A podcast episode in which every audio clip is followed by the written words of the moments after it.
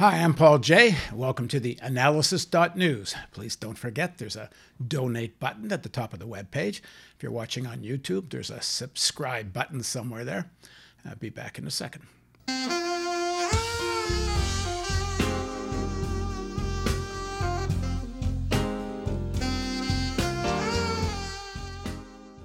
There's been a tremendous pressure put on teachers across the United States, Canada, and most of the world to return to in school teaching.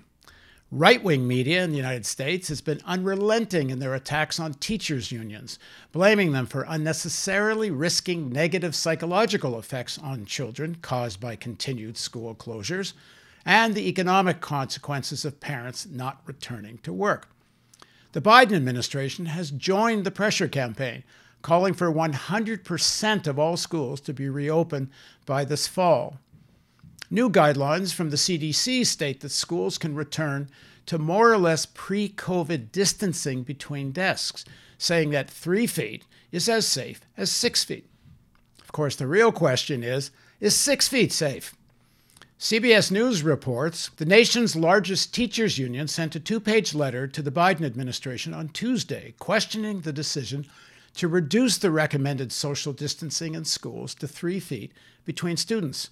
Randi Weingarten, president of the 1.7 million member American Federation of Teachers, in her letter cited the study by the Institute for New Economic Thinking that stated, quote, contrary to the notion that even three feet of distancing is sufficient protection and six feet is overkill, the critical safety issue is that students are all uniformly at risk in poorly ventilated rooms, no matter where they are, how they are distanced. With one infected person in an enclosed and poorly ventilated room, the coronavirus permeates the entire space, putting everyone inside at similar risk, regardless of where they sit.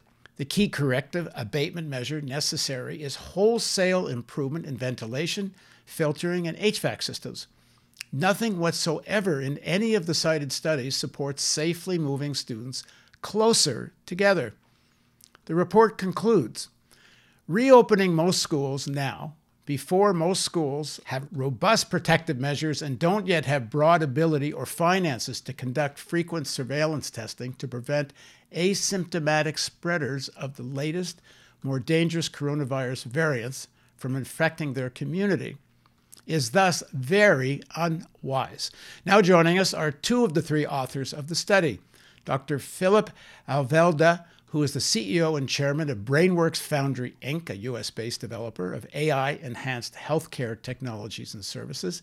Prior to Brainworks, Dr. Alvelda was a program manager at the Defense Advanced Research Projects Agency, Biological Technologies Office, where he developed and ran national scale R&D programs and technologies. And Thomas Ferguson joins us. He is the, he is the Institute for New Economic Thinking's Director of Research Projects and a member of its advisory board. He's a professor emeritus at the University of Massachusetts, Boston. Not able to join us is the third author, Dr. Deepti Gurdasani, who did much of the research for the study and is a clinical epidemiologist and statistical geneticist and senior lecturer at the William Harvey Research Institute in London. And we hope to get her on sometime in the future. All right, let's start with the latest news the CDC new guidance. Phillip, your paper says the new guidelines from the CDC on reopening schools are based on outdated science and could spark a new upsurge of the epidemic. Uh, if you're right, how does the CDC get this so wrong, and how what exactly did they do that was so wrong? Yeah, so I think it's important to understand that from the outset, this pandemic has been a completely novel experience for the scientific community at large. And when we began taking data uh, on what was happening with the coronavirus a year ago, uh, it, it, really was a, a, complete and utter search in the wilderness, in the dark, where we really didn't even didn't even have a, a clear idea of where to look, how to look, what data should be taken, um, and and really um, we had a very very sparse and and faulty view of what was happening with the coronavirus. And at the time, the CDC was struggling to interpret, uh, you know, vast arrays of data from different countries, uh, and there were vast political pressures about what they should say and shouldn't say. Uh, that uh, you know we, we can talk about uh, if we decide to get into the political elements. But I think most importantly, the the critical failure uh, was for our country at large, the CDC in particular, to really carefully listen to the international scientists who were preceding us in the course of the virus. Um, scientists in uh, Wuhan knew very early on that the studies were showing a high likelihood of airborne transmission. When the Diamond Princess passengers were infected with seemingly no way that they should have been infected in their isolated cabins, uh, there was a, a, lot of discussion that very likely uh, the transmission was through the ducts of the ship, had to be airborne. Um, and then finally, kind of the, the nail in the coffin of the international groups on the Asian side uh, was the uh, the case in Korea of the um, of the woman in the church who, by singing and and attending church services, uh, infected some two thousand people uh, through the course of a, a, day and day and a half of, of just being in and around the church, where the vast majority of them were nowhere near close enough to her uh, to be within any kind of six foot radius.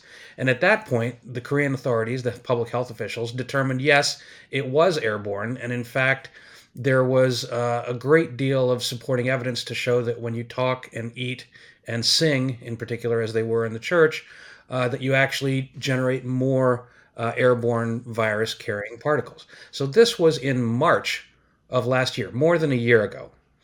Uh, since then, you know, we have assembled a, a group of technical experts that, that we've been working with uh, over the whole period. Uh, and one of the kind of um, technical leaders of our group, Kim Prather, uh, who's a specialist in aerosol chemistry at Scripps in San Diego, uh, did some groundbreaking work uh, a little a little less than a year ago now, uh, that definitively showed that the virus particles were carried in small sized, um, you know, submicron particles. So that's, you know, the equivalent of um, uh, that, that size particle behaves more or less like cigarette smoke. Okay, and and she showed that definitively, and that the the infectious doses could be carried in those particles, uh, and in fact survive the trip through the air, and in fact would stay in the air for prolonged periods. Um, and and the the smoke analogy really is a quite a good one. So I think that the the science was there uh, as as as of a year ago, but I but I want to highlight that you know science um, science is a process that we're used to witnessing over decades. You know, the history of science is that there's a general body of knowledge that recognizes what seems to be true, and then someone comes up with a new tool or an instrument or approach uh, and says, "Hey, you know, using my new tool, I, I, I think I've discovered something new, and what do you think?" And then there's usually like a decade long process of, of verification and, and validation and repeating the experiment and uh, where you slowly build, you know, scientific consensus around some new information. But in this coronavirus, it's growing exponentially. We don't have the time. So that whole process has had to be accelerated faster than the scientific community has ever operated before. Uh, so I think that that part of what you're seeing really is is not necessarily strictly malfeasance. It's just the the threshes and the throes of of science at work, but going faster than it's ever gone before. And now people with extreme attention are kind of looking at all the sausage making in the factory uh, to see the fact that not everyone agrees. And I think that the danger in these types of situations is when you have politicians who cannot pick out who are the real innovators, who are the polymaths that are putting together all of the disparate clues from the different disciplines. Uh, it's very hard to decide, you know, who to listen to. Uh, uh, given that we're sort of into this territory about why and some of the political pressures, let's let's do that, and then we'll dig more into the report. Tom, uh, the, the, this idea or this evidence that this was airborne primarily, it as as Phillip says, it's been around for like almost a year. It took the World Health Organization I don't know, almost a year to actually conclude that this was airborne. I mean, is it, is it really the, that the fact that once you acknowledge it's airborne, it has enormous economic consequences? It's, you can't just clean some surfaces, and you have to really think about closing down parts of the economy. And, and, and did they ignore the science because of those pressures for quite some time? Well, the question here is they. I think one needs to go back and just add a point to the, the obviously valid point that Phillip just made, which is the asymptomatic character. People weren't used to figuring out there could be lots of people walking around who were in fact sick and who gave no indication of it. That, uh, along with the airborne question, uh, I think that really did throw people for a loop, and it took folks a long, a rather long time to sort of come to grips with that. I mean, that you, in effect, you had zombies who didn't look like zombies. They weren't, you know, dripping blood around their uh, teeth and things like that. That really is something of a problem. But okay, my take on this is might be all right. First, if you go back and read um, Bob Woodward's book on Trump, you can see that Trump knows fairly early on this thing might be airborne. And then I think it was Matt Pottinger, the uh, National Security Council uh, rep for China, the guy dealing with China, and he, he, gave an interview right after he left the administration saying, well, he knew from his Chinese contacts this thing was pretty well airborne real fast, and they were apparently actually wearing masks in that part of the National Security Council, if not everywhere else uh, there. Um, and so, uh, and I've heard guys, and I know Phillip has too, who has who have been around in various investigations, and some people knew even in late January from that uh, this probably was airborne. Now, um, so there's a lot of indications, but you know there, there is this problem of how do you not rush to judgment. I mean, the, the, consensus point that Phillip makes, but it does, it's perfectly obvious, I think, that the political pressures uh, early on, the problem with the airborne pro- uh, character of this was then you needed masks.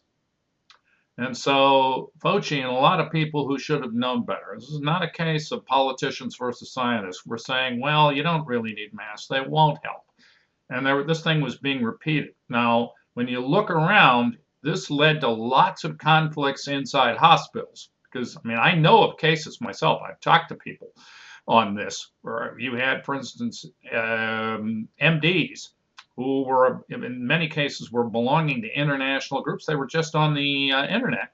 And they knew pretty well, pretty fast, that they'd better get masks. And then they get fired from their hospital, as actually happened uh, not to one, but to several people I know. Uh, and there were whole cases of nurses being sent home and stuff like that. Um, and so, yeah, this goes very quickly to uh, lots of um, fairly politically sensitive uh, things. And um, so I, I do think that the air, airborne problem has been badly dealt with by both not only OSHA, an occupational safety and health uh, agency there, uh, but also by the CDC. And for sure, yeah, the politics of this were was going to have to change very quickly. There almost immediately there arose problems in the meatpacking industry because people were really dropping in enormous numbers. I mean, you had cases of more more than 100 at a time in some instances, you know, over a relatively short period. So the question is, what are you going to do? And there were some noises about, well, we got to do better. I mean, and then it turned out later that the, as you probably know, Paul, um, in fact, I, Phillip may have been the person who pointed that out to me first, actually, that the uh, some of the supervisors and some of the meatpacking plants were making bets on who dropped first.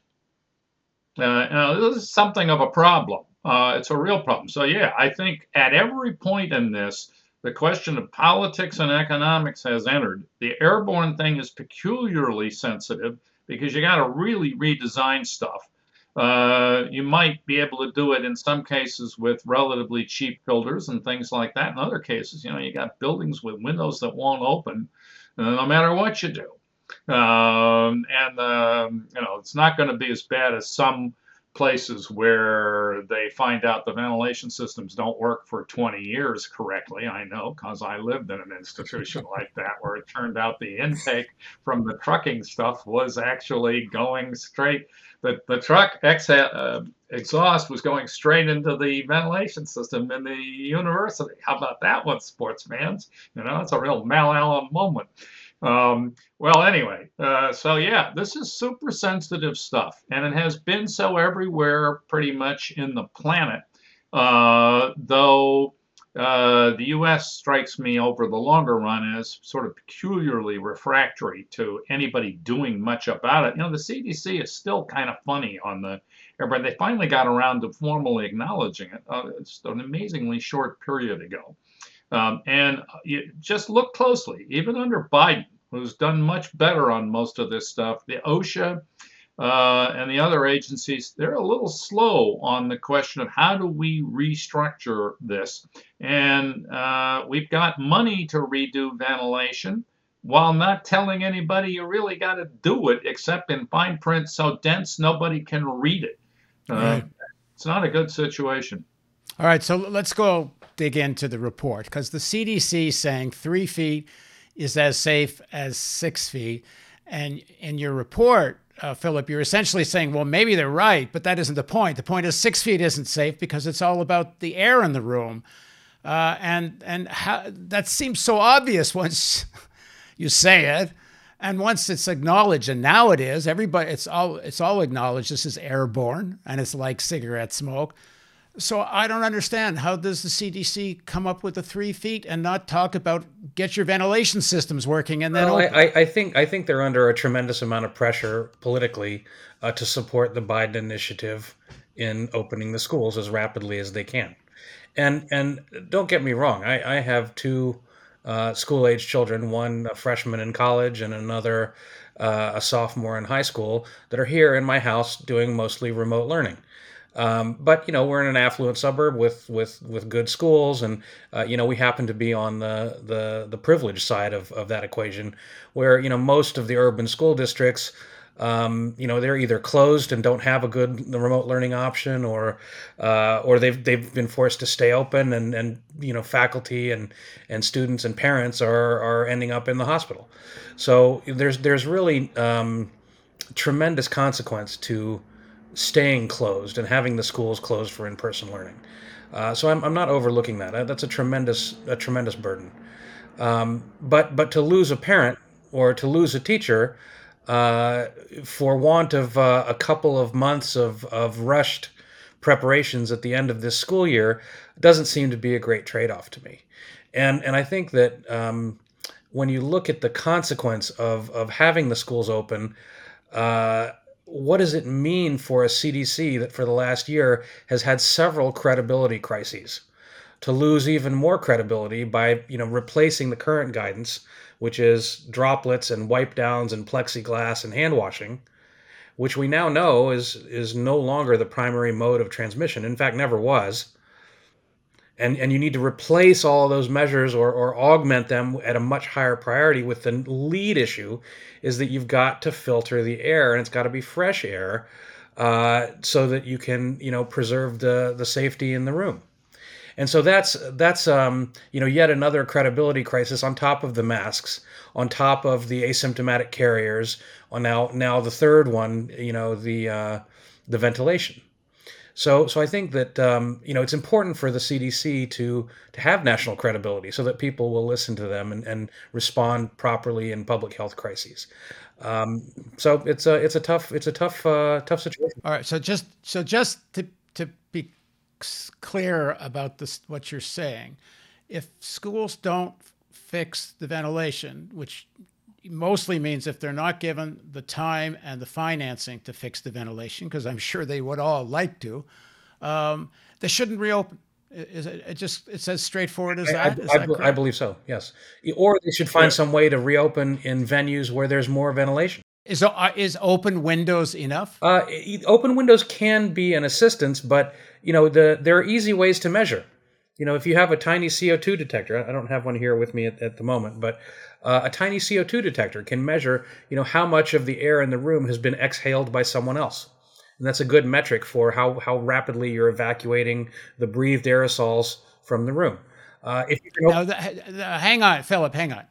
I've been listening to this COVID coverage like with a lot of focus for a year. Unless I'm I'm dumb, I've never heard anyone say what you just said about a CO2 detector. I mean, it seems so obvious and simple that every school classroom could have one. Yeah, or you just need even need one per school and walk around the rooms during the day and just look at the measurements. Uh, it's a it's a relatively straightforward thing to do, and and it automatically accounts for how many people are in the room and how likely are they to exhale and and how quickly is the uh, the room being evacuated. Um, it's not the only solution, but but that's a cheap, simple, easy way to evaluate how you're doing. If you can open up a few windows, set up a box fan or two, you can clear out a room in uh, somewhere between six and twelve minutes. So that's a huge boon, and it will do more than any of the washdowns or the plexiglass uh, would do inside the enclosed spaces. Uh, uh, okay, there's another, I think, really important thing that jumps out in your report that, that I haven't really seen clearly elsewhere. Uh, maybe it is, but anyway, Tom, uh, we've been told by many authorities, including where I am in Ontario, but it's, it's true all you know everywhere really that it's safer for kids to be in school than in the community because most of the transmission goes from the community into the schools and not the other way around but your study says and i'm quoting that the increases in prevalence of infection among school age groups preceded rise of infection in other age groups. This has a vital implication. The new studies suggest that infections among children at school do not just reflect infection rates in the community, rather, they drive increases in infection within the community through spreading from schools into homes and from there to the broader community. Okay, so Tom, th- this is rather startling information because the press, the media is full of this idea get your kids into school because they'll actually be safer there, and so will the community be safer. Paul, this goes back to that point about the asymptomatic uh, transmission of this stuff, that lots of people had it and didn't know they had it. Uh, and so when people go into schools on the first wave of studies to find out who's sick and who's not, they only usually test the people who are obviously sick. Um, and so they don't realize that there are all these uh, pupils sitting there, uh, walking around and then going home, who are in fact either they, they, may be spreading it right there in the classroom, almost certainly are, but they don't pick that up. Um, and then only if you start testing everybody in the in the place or real random samples, if you've got impossibly large uh, pop, populations in the school. And there are in the U.S. people haven't done it much, but they did do it in Britain. Um, our colleague uh, Deepti uh, was very much involved in those studies. Um, then uh, you find out real fast that the infection rate is much higher than you think. And that second wave of studies, in other words, wipes out the, the conclusions of the first. This point's not taken in most of the stuff that I've seen recycled in the last few weeks, uh, especially one is tempted to say in the Wall Street Journal, but not alone, where they just um, keep talking about past experiences. And, you know, the it's not too reassuring to hear school administrators saying, well, of course, our own experience on this. Well, what are these guys doing? There, we know this was a point that actually uh, it's very useful to make, not just on ventilation, but you really need to do serious testing regimes. Uh, you need to do them not only in schools, but every place else. And this is one where I, I fault not just the Trump administration, where you'll almost never go wrong if you fault them on a COVID uh, thing, but the Biden people have not really taken hold of this either. I mean, they're not really, they have now given money to the schools, and the schools can use that money for testing. And indeed, there was, I think, another little appropriation that went through specifically on testing.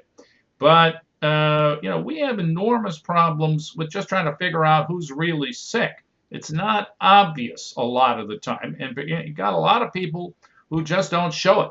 And so a school administrator says, well, our experience is they don't get sick with this or that. I saw that in a Michigan thing trying to say it was only the folks in the athletics. I don't believe it. They were transmitting in the classes. I'd like to see some real evidence. We do have some of that evidence now, right? We can. Uh we can look at some of the uh, breakdowns of infection by age and hospitalizations by age.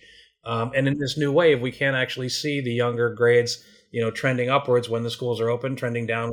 Yeah, that was the UK data. No, no, but That's it's exactly- been it's been repeated. Uh, it's been repeated in Michigan, in Canada, in. Germany, uh, Scotland. So, so this is not a, a unitary result in one spot. This is something that's being repeated over and over. And and I think part of the challenge early on was that um, there is a, a curious dependence on age, where the younger you are, the less likely you are to show symptoms. But you can still have the disease, and you can still be conveying it very, very heavily. In fact, there were some children that showed no symptom whatsoever, and yet were generating higher viral loads than even ICU patients that were adults. And so, when you have this uh, this situation where the majority of children who are infected are not obviously so, uh, and they become the drivers of the pandemic. And so, this was one of the conclusions of the uh, UK study that triggered a flood of other studies internationally, which said quite unequivocally that uh, having the schools open and the children, the asymptomatic children in particular, they were the primary driver of the pandemic. And so I think that there's a, a couple of points. Uh, you know, one, of course, is the risk to the children, which I think has been understated. There's been a focus on just will they die or not. Risk of death, admittedly, very low for children. But it turns out that there are many, many side effects, even when you're asymptomatic. And so the, the symptoms that you can, uh, the, the side effects that, that can accrue include heart involvement, long term lung impairment, cognitive impairment that lasts months, neurological disorders. Uh, and so, you know, you hear about long COVID, but much of this that's happening to the children is not even being attributed to COVID because they were never tested for COVID. They were never diagnosed as having COVID. And some of those side effects now are being misattributed to other conditions. So, this issue of, of public health is a public health issue for the children personally. It's a real one uh, that we haven't really fully quantified. So, we're putting the children at risk in an experiment. What percentage of them will suffer these long term consequences? We don't know exactly. We think it's about 8%, maybe, but that's a lot of kids at risk. And besides the individual risk to the kids, you've got the fact that the, the continuing school is now definitively a driver of the pandemic with this new strain. If you look at uh, the UK, for example, they were not able to halt the exponential growth of the new B117 variant until they shut the schools. They had closed everything else, tried to keep the schools open. That was not enough to contain the new, more infectious strain. They had to shut the schools. Yeah. Uh, this just just one thing. This what I have two eight year olds, and I got vaccinated, and so did my wife. So we figured, okay, the schools they're leaving the windows open and such. It's safe to put the kids in. Uh, but in Ontario, where we are now, we were living in the U.S. until recently. The senior health uh, doctor said there's not much point testing. By the time you get the results, uh, it's too late to do much with it anyway. So all they're really testing here is if someone actually is found to be positive. Then they start testing. Uh, in fact, in our school, someone was just found positive. So today, our kids are getting tested. But there's no testing outside of an actual outbreak. Uh, Well, that that's a that's a critical um, opportunity, I would say, uh, and and the Biden administration has uh, understood this, and they are starting to put money behind it. But it's just going to take a little while to spool up the capability. So the the critical issue that I think you you nicely highlighted was the turnaround time of the test. You know, when when someone can be infected on one day and reach peak infectiousness in two and a half to three days, that tells you that even if I tested on Monday, by Thursday, that test no longer has protective value. And to really prevent that infected person that, from, from spreading the coronavirus to other people in the schools, you need a faster turnaround service to pull them out of the community before they infect others. So the key is not just testing, but fast testing and doing it regularly, at least twice a week. So that has an economic implication. Which schools can afford it? How cheap is the test? How quickly can the laboratory test services turn these things around? Hey, Tom, so tell me on this testing issue. I'm, I'm, I'm doing this to my face here because I'm just thinking of my kids in school right now. That I don't, I read a story, and my uh, my memory and the actual numbers may be a bit wrong, but there was a city, a small city in China, small meaning like 12 million, right. and apparently tested like the whole city in three weeks or something like that. I don't understand why isn't there mass testing in North America with a quick turnaround? What's stopping it?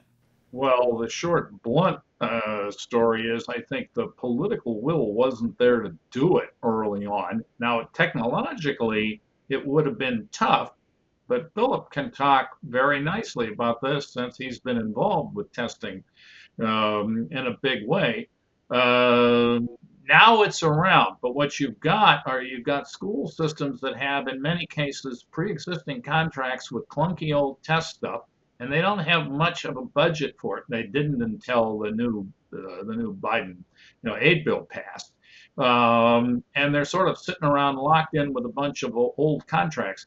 Well, I, I would like to interject one other point though, which is I, I, I cannot fathom why the administration has not moved to more uh, universally distribute masks. I still don't understand why the U.S. Post Office can't give everybody in the country three or four masks that are right. I understand that that would take some time to get. People didn't have any, and nobody wanted to admit that. That was early on. That was plainly the main reason why folks were sort of in effect covering up the aerosol form of transmission here.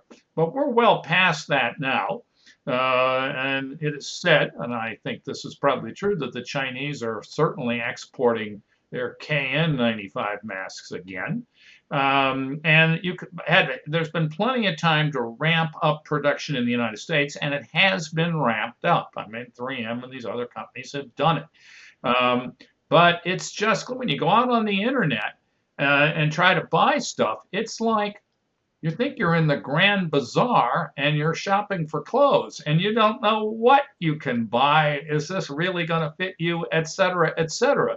And I do not understand why uh, anybody in the nobody in the United States has really tried to systematize that uh, better. And you know, I just look around at my neighbors and so, and I can see everybody doing everything from you know perfectly reasonable masks especially in the affluent areas, to stuff that you know I would regard as something out of Pirates of the Caribbean or something um, instead. And uh, I think this is still going to be a problem in schools, and I don't think this is going to get solved. Uh, by any, it's crazy to have it solved individually by uh, most of the authorities in the hands of the states. Um, there. Yeah, there, uh, Tom, there was a there was in fact a plan last March or April uh, to mail every American uh, a good quality KN95 or N95 mask, uh, and the Trump administration killed it before uh, before the plan could get off the ground. There was now listen, it's it's it's it's fully legitimate to blame the Trump administration, as Tom said. You can't go wrong because they completely fucked this one up. Uh, but there have been predictions of airborne uh, pandemics for years. Uh, what is the movie? Contagion is an airborne yeah. pandemic. Uh, I mean, it's like you're watching a news report from today. Uh, there was so many uh, advice from epidemiologists to get ready for this, and and the Obama administration had a group working on this, and still the supply chain on masks was completely lacking. Uh, I, I, don't get that. Well, I think uh, in that case, you know, I was part of the biological technologies office that put many of those plans and prediction and warning systems in place in China. Uh, and and so we had that system up and running, you know, during the Obama administration. Um, but I think something that's not getting a lot of uh, press these days is just the general problem of uh, supply chain risk and and uh, resilience to things like a pandemic in the United States, where you know we have a broad healthcare system that has offshored most of the expensive production of goods, whether it's drugs, masks, PPE, you know, pretty much every aspect of the medical supply value chain. And what we discovered is that when there's a global pandemic, a country will supply itself before everyone else. And so, of course, in the heat of last spring, uh, those value chains broke. And we did not have any local production comp- uh, capacity in the United States to offer us our own resilience and protection when China stopped shipping the goods. Um, you know, to China's credit, uh, they you know isolated the virus very early Uh, they suppressed it within a couple months, uh, and they reopened their manufacturing in the bulk of the uh, uh, of the country and began shipping masks by you know mid year. Um, and then, of course, there's there's political challenges to accepting you know masks from China and should we do it or not. So those those all were conversations that were, were happening. But the critical issue was this profit-driven healthcare system, so attentive to the, their margins, uh, pushed the production of critical supplies offshore where we did not have control or access. Uh, and I think that this requires um, some really deep thought for a number of reasons. Uh, social justice reasons and access to healthcare with money being one of them. Uh, but of course, uh, local supply chains and local manufacturing being a critical national resource that uh, we need to rethink. Uh, and right now, to my knowledge, I don't I don't see too many of the hospital chains rejiggering their pharmaceutical supply chains or uh, their supply chains for some of these materials uh, beyond you know a rather modest ramp up from the local production. So I think that there um, there's a good cause for rethinking national scale use of our sovereign wealth uh, to improve our resilience. In Canada, uh, we went even a step further, which we allowed the uh, labs that could make vaccines to close down and completely rely on offshore, mostly European sources of vaccine. Yeah. So we're way behind in having vaccinations in Canada. And now the EU's just said they're going to have, a, what is it, I think a six week hold on exporting vaccines to anywhere else. So Canada has all, all the Canadian plans are all now screwed up. Uh, Supply chain nationalism, so, right? Yeah. Go ahead, Tom. Well, a couple of issues here. One is, uh, yes, the supply chain issue is gigantic. I, I, that's it's clear, and that's if you're looking for why can't you, you know, get an American-made mask or just get any mask in say April of last year. Uh, go right there. That's right. Um, there is also the broader question of public spending on healthcare and austerity in general. I mean, in the U.S. after um, the Iraq War was uh, favor was quite nervous about biological terrorism, and for a while they built stuff up. All that went down by the boards. In, now, in a place like the UK, it went down largely on a, as far as I can tell, by a public government initiative. The Cameron administration, you know, government came in and cut spending like crazy in that. In the U.S. case, the private character of the healthcare system, and in particular when private equity firms went in and started swallowing up hospital chains, because that's like putting, uh, if you like, profit motives on steroids. And it, it's not an accident, I think, that the very first doctor fired in the United States for complaining that he and his staff did not have proper protection was working at a chain at working in a, uh, a chain owned by private equity uh, folks now that brings us to the question what else went wrong this is not the same thing as a supply chain story it's the occupational health and safety question um, osha in the case of one doctor i knew uh, the lady got fired she was um, she she was seeing patients and she knew early on that she needed masks and she needed them and the, her patients needed them. So the hospital she was working at fired her. Um, she appealed, um, claiming uh, trying to use um, I think an OSHA procedure. Um, and the local and regional folks sided with her. The national OSHA said no. They just said, look, you're a part timer. She was uh, formally not on the staff, and they uh, tough. Um, I mean, this is regulatory problems in bluntly labor relations that are really at the heart of stuff. It's clear that the U.S. whistleblowing laws are too weak. It's clear, you know, OSHA is still behind the curve though they're, I mean, finally Biden told them they had to issue some kind of emergency standard. And I think they just did something the other day. Um, but OSHA's been very slow to move. Um, and OSHA, of course, does not regulate public high school, public schools at all. It could presumably issue something on private, but the public ones, you know, you're going to have to rely, I guess, probably on the state authorities there we have a serious occupational health and safety issue. It's quite general, and the supply, I agree completely with everything Philip said about the, su- the supply chain issue uh, and the, if you like, the globalization of production to the cheapest possible place. Absolutely true. There's still the problem of if you can fire somebody for saying uh, that they need a mask and giving it to people, you're way, way beyond the pillars of Hercules in sensible policy. I mean, you're you're somewhere on cloud cuckoo land. Well, I thought it was interesting in the CBS report and several other reports about your paper. They, they quote from the About section of the INET website. And you're a group that thinks there's a problem with, quote, free market fundamentalism. And I'm not sure if CBS and the others threw that in to somehow, I don't know if they thought it discredited. I thought it, it credited it, but I don't know what they thought. I mean, Philip, it sort of plays off what Tom was just saying. Uh, there's never been a better example of the failure of free market fundamentalism than the COVID crisis. Yeah, you know, and, and I and I think that um, uh, one of the one of the kind of um, misconceptions we tried to address in our previous paper on on saving the economy by saving people first is that I think there was a, a, a false dichotomy set up very early on that you either had to choose to help the economy and, and pay money and invest in the economy, or you had to you know choose to instead spend that money uh, in things like uh, you know uh, abatement measures and testing and so on.